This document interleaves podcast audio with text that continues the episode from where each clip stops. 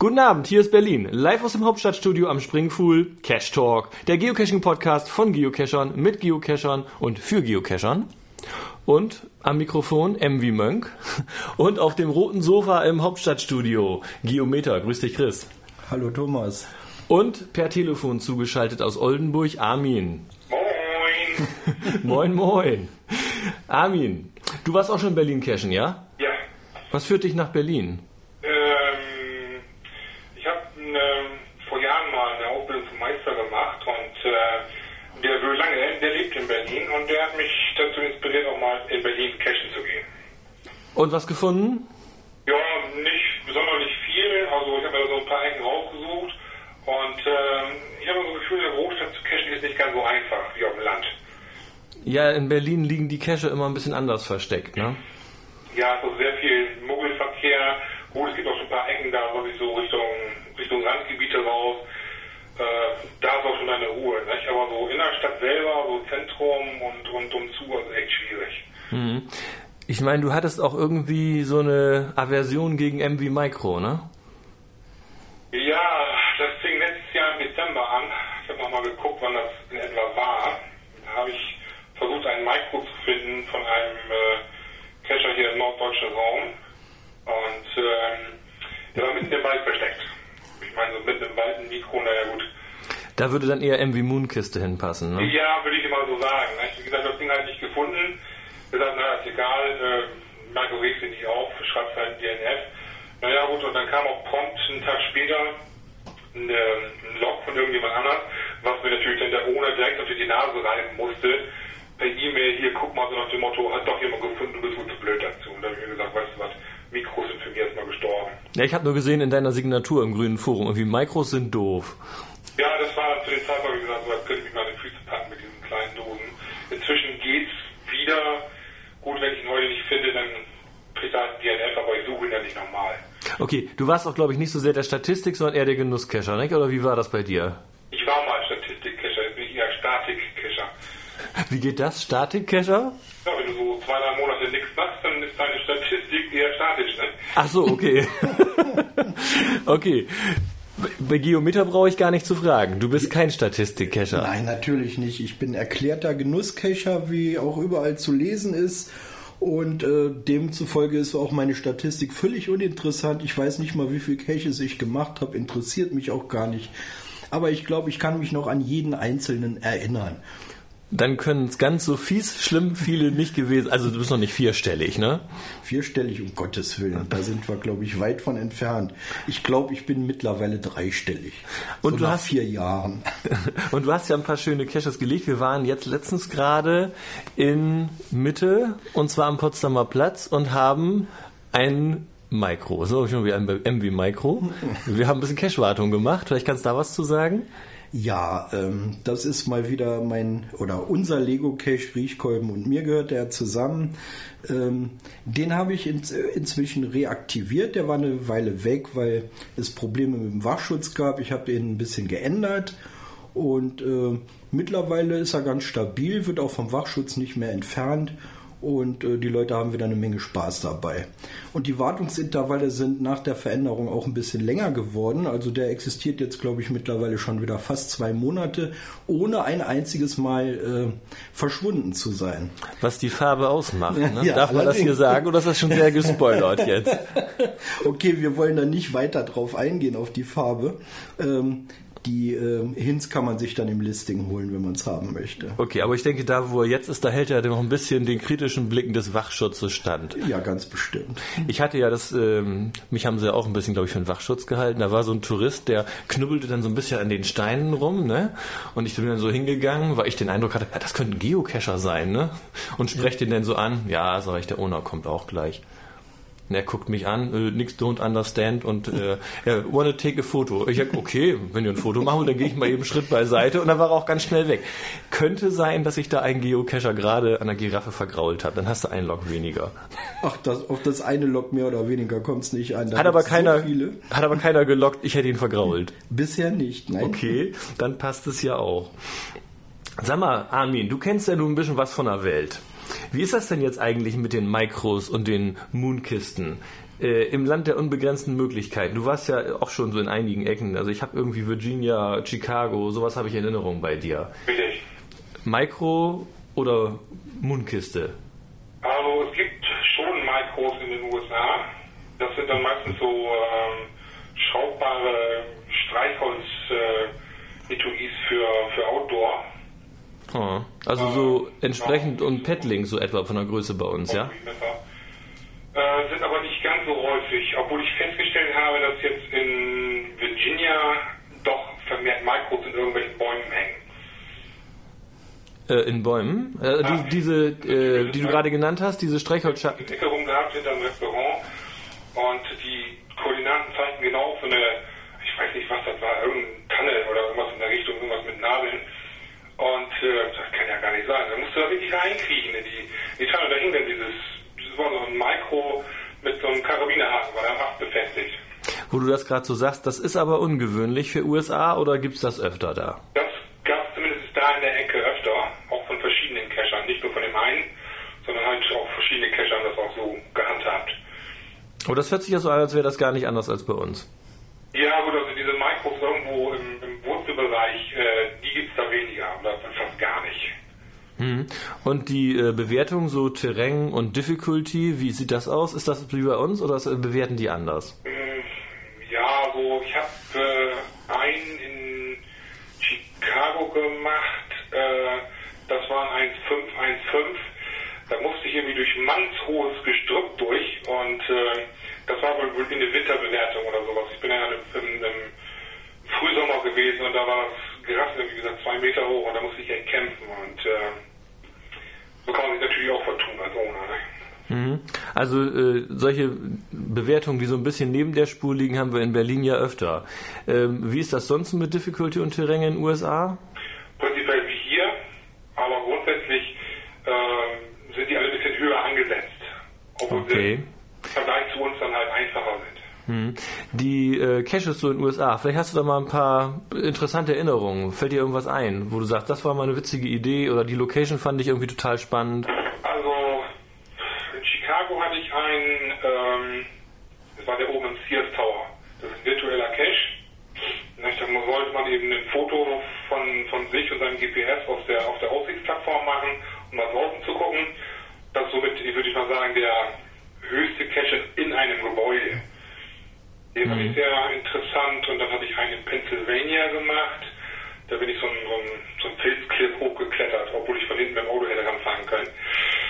Okay, das heißt, du hast also so ein T1 zum T4 gemacht, ja? So in etwa, ja. Wie gesagt, das war in meiner Anfangszeit, da habe ich so die, die Difficulty und Terrainwerte noch nicht so beachtet und äh, naja, Das macht der Amer- Amerikaner ja angeblich gerne, irgendwo mit dem Auto hinzufahren, ne? ja, das ist ja, wie gesagt, so 1-1, dann kannst du praktisch mit dem Auto vorparken, ne? Und mal Fenster, irgendwelche Tür aufmachen, so Fenster runterkurbeln und locken. Der Spuchtfink aus Bremen, den Tammo kennst du ja auch, der erzählte, äh, es gibt irgendwie so bei Einkaufszentrum öfter irgendwie bei den Laternen unter so einer Kappe.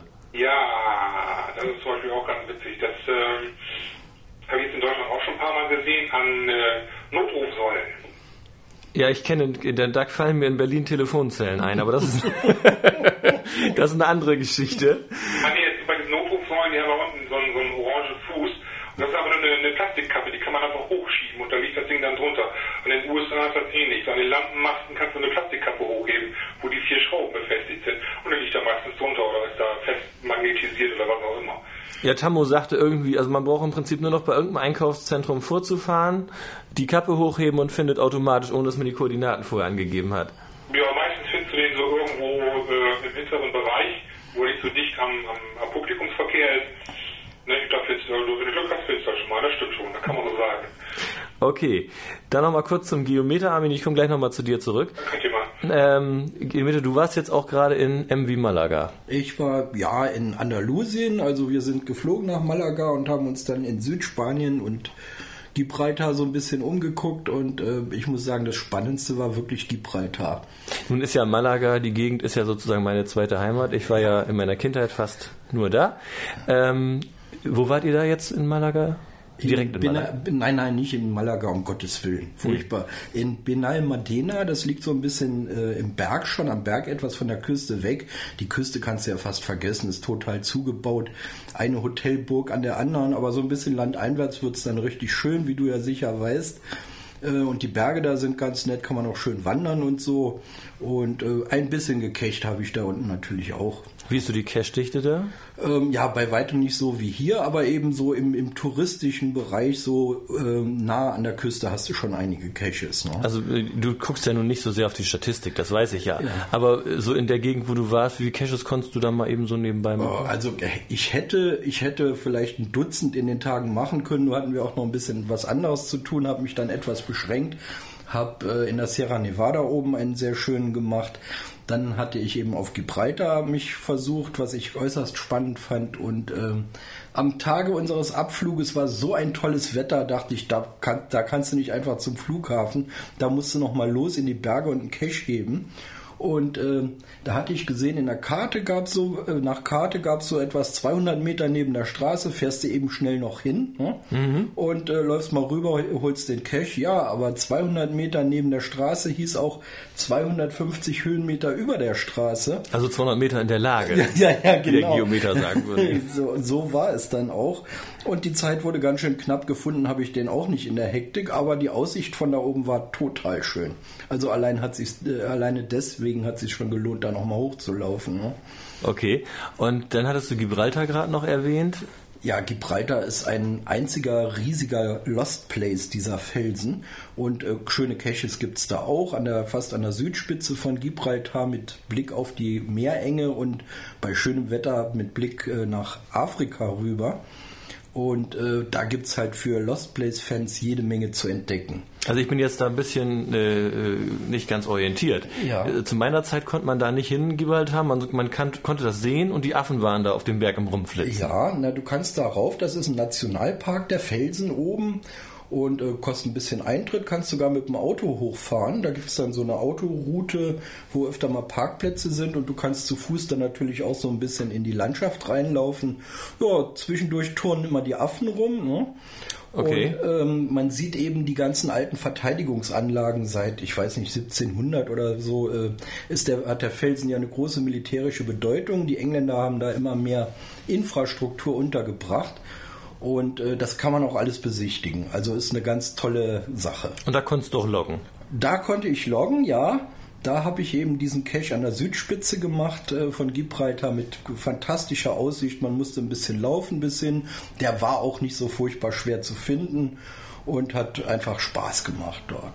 Was mich ja nur noch mal eben interessiert, wie haben die das denn wohl zugeordnet bei Groundspeak? Gibraltar, ist das Spanisch, Gib Englisch? Äh, Gibraltar ist Gibraltar. Also es gibt einfach eine, eine Länderabteilung bei geocaching.com Gibraltar. Tatsächlich? Ja. Ja, das klappt also schon. Armin, du warst ja schon in, sogar in Japan und in China, ne? Ja. Und wie ist das Geocachen da so? Also in China, als ich das erste Mal da war, beim Cachen war, habe ich also hauptsächlich virtuelle gemacht, weil eine Dose zu verstecken, ähm, nee, ging gar nicht. Erstmal wegen der Regierung halt.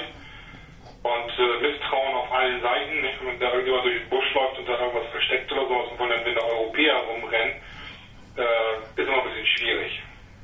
Mhm. Das heißt also, äh, du hast zwar einen GPS-Empfänger dabei, aber äh, damit da rumzulaufen und irgendwo in irgendwelche Verstecke zu gucken, sollte man sich lieber verkneifen, ja? Vorletztes Jahr 2006 nochmal einmal da gewesen im November und da gab es dann schon mehr Dosen auch um Peking rum und äh, in so einem kleinen Park haben wir dann, ich glaube, vier oder fünf Stück äh, am Stück gefunden. Und äh, das war aber schon eine recht gute Ausbeute für, für Peking. Das heißt also, wer zum Geocachen wegfahren möchte, muss nicht unbedingt nach China fahren, da ist nicht viel los. Mm, zum Geocachen nicht, aber wie gesagt, Peking ist eine sehr interessante Stadt. Äh, da gibt es auch diese verbotene Stadt irgendwie, wo auch ein Geocache ist, ne? Da ist mittendrin ein Geocache. Ähm, aber halte ich nicht für ganz ungefährlich. Nee, das ist ein virtueller. Ach so, ja, dann geht's ja noch. Der nennt sich, der nennt sich Case Closed. Ähm, sozusagen ein geschlossener Behälter. Und man soll beschreiben, was da drin ist. Also es ist schon was versteckt. Ja, das ist in einem Innenhof. Da steht ein, äh, ich kann es erklären, das ist so eine, so eine Vitrine da steht ein großer Kristall drin. Achso, okay. Ja, wir wollen das auch gar nicht weiter spoilern. Aber zumindest haben die in China wohl mit Abstandsproblemen dann keine Sorgen, ne? Nicht wirklich. Also ich weiß nicht gar nicht. Wir haben damals eine Berechnung gemacht, da gab es irgendwie 180 Caches äh, auf das ganze, gesamte Land verteilt. Also äh, da soll es kaum Schwierigkeiten geben. Und das Land hat ja auch eine Dimension, das können wir uns gar nicht so vorstellen. Nicht ne? wirklich. Also. Nee. Ja, im Geocaching-Lexikon haben wir M wie Mindestabstand, haben wir schon gerade erwähnt. Äh, Mindestabstand in China wohl gar kein Problem. Ja, bei deiner Giraffe ist das gar nicht so einfach mit dem Mindestabstand. Also ne? generell in Berlin, gerade um den Potsdamer Platz rum oder so andere touristisch interessante Bereiche, da wird's mittlerweile richtig eng.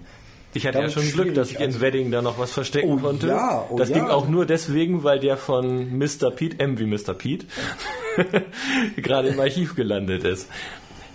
Aber der ist, glaube ich, auch der nächste Geocache am Potsdamer Platz. Also wenn das mal über 160 Meter sind, ne? Also ich habe, bevor wir die Giraffe da ge gelegt hatten, habe hab ich mal nachgemessen, weil ich auch die, ähm, das Final von dem äh, Cache kannte, der da ziemlich nah dran ist. Und das waren deutlich weniger, aber die Reviewer haben, äh, die Approver haben da, äh, glaube ich, Ja, ich glaube, die sehr entscheiden da. großzügig entschieden und äh, ich glaube, das macht auch Sinn an so einer Stelle, die so spannend und interessant ist, wie zum Beispiel der Potsdamer Platz. Da darf es ruhig ein Cache mehr sein und Verwechslungsgefahr gibt es da wirklich nicht. Armin, wir hatten auch mal zwei Caches direkt beieinander. Das waren keine 160 Meter. Weißt du das noch? Was war das noch? Das war mal da hinten im Wald. Nee, der rote Mann bei dir. ja gut, aber das war ja aber diese, da gab es diese, diese Abstandsregel ja noch nicht unbedingt so. Und wir, wir mussten Pfeilenkoordinaten auch noch nicht angeben, was Genau, deswegen klappte das, ne? Aber ich habe dann später mal überlegt, das sind auch weniger als 90 Meter. Aber ich glaube, dein roter Mann ist mittlerweile im Archiv, ne? Den habe ich rausgeschmissen. Ich habe schon wieder zwei neue veröffentlicht jetzt. Ah ja, jetzt in Oldenburg, oder? Ja, zwei Mysteries. Okay. Also auf den Keks geht, dass ich da immer nur äh, auch Mysteries für die Nase gesetzt bekomme und habe jetzt mal zwei gelegt, die, gut, eine ist jetzt schon zweimal gefunden worden, bei dem anderen wird es ein bisschen schwieriger werden, weil da nicht ein einziger Lösungsansatz zu finden ist. Ja, da war letztens die Diskussion im grünen Forum äh, wegen dieses Mindestabstands. Man könnte es ja eigentlich softwaretechnisch einfach in den Griff kriegen, ne? dass ich gar keine Koordinaten eingeben kann, äh, die zu dicht am nächsten Ja. Cache dran liegen. Aber Ja, ließe sich automatisieren. Ich weiß nicht, warum es nicht gemacht wird. da hat der Dominik letztens gesagt im MV Mumble Talk, das wäre ja auch so eine Verschwendung von Arbeitskraft irgendwie, ne? dass die Reviewer das nochmal per Hand nachgucken müssen, was man auch automatisieren könnte. Ja, ich denke, wir haben es auch soweit wieder ganz gut geschafft für heute. Armin, möchtest du noch jemanden grüßen? Ja, dann grüße ich nochmal den Böhlange, Wenn er dann noch hört, ne? der nochmal zuhört. Okay, Geometer frage ich gar nicht, ne? Du grüßt uns zwar M wie Marie. Wie ist die Mathearbeit gelaufen? Äh, Ergebnis haben wir noch nicht, aber sie war ziemlich gut drauf danach. Also ich denke mal, das ist gut ausgegangen. Ne? Gut, und ich grüße alle, die mich kennen und die Berliner Geocacher, ne? Tschüss! Tschüss. Tschüss. Ja, wieder gut über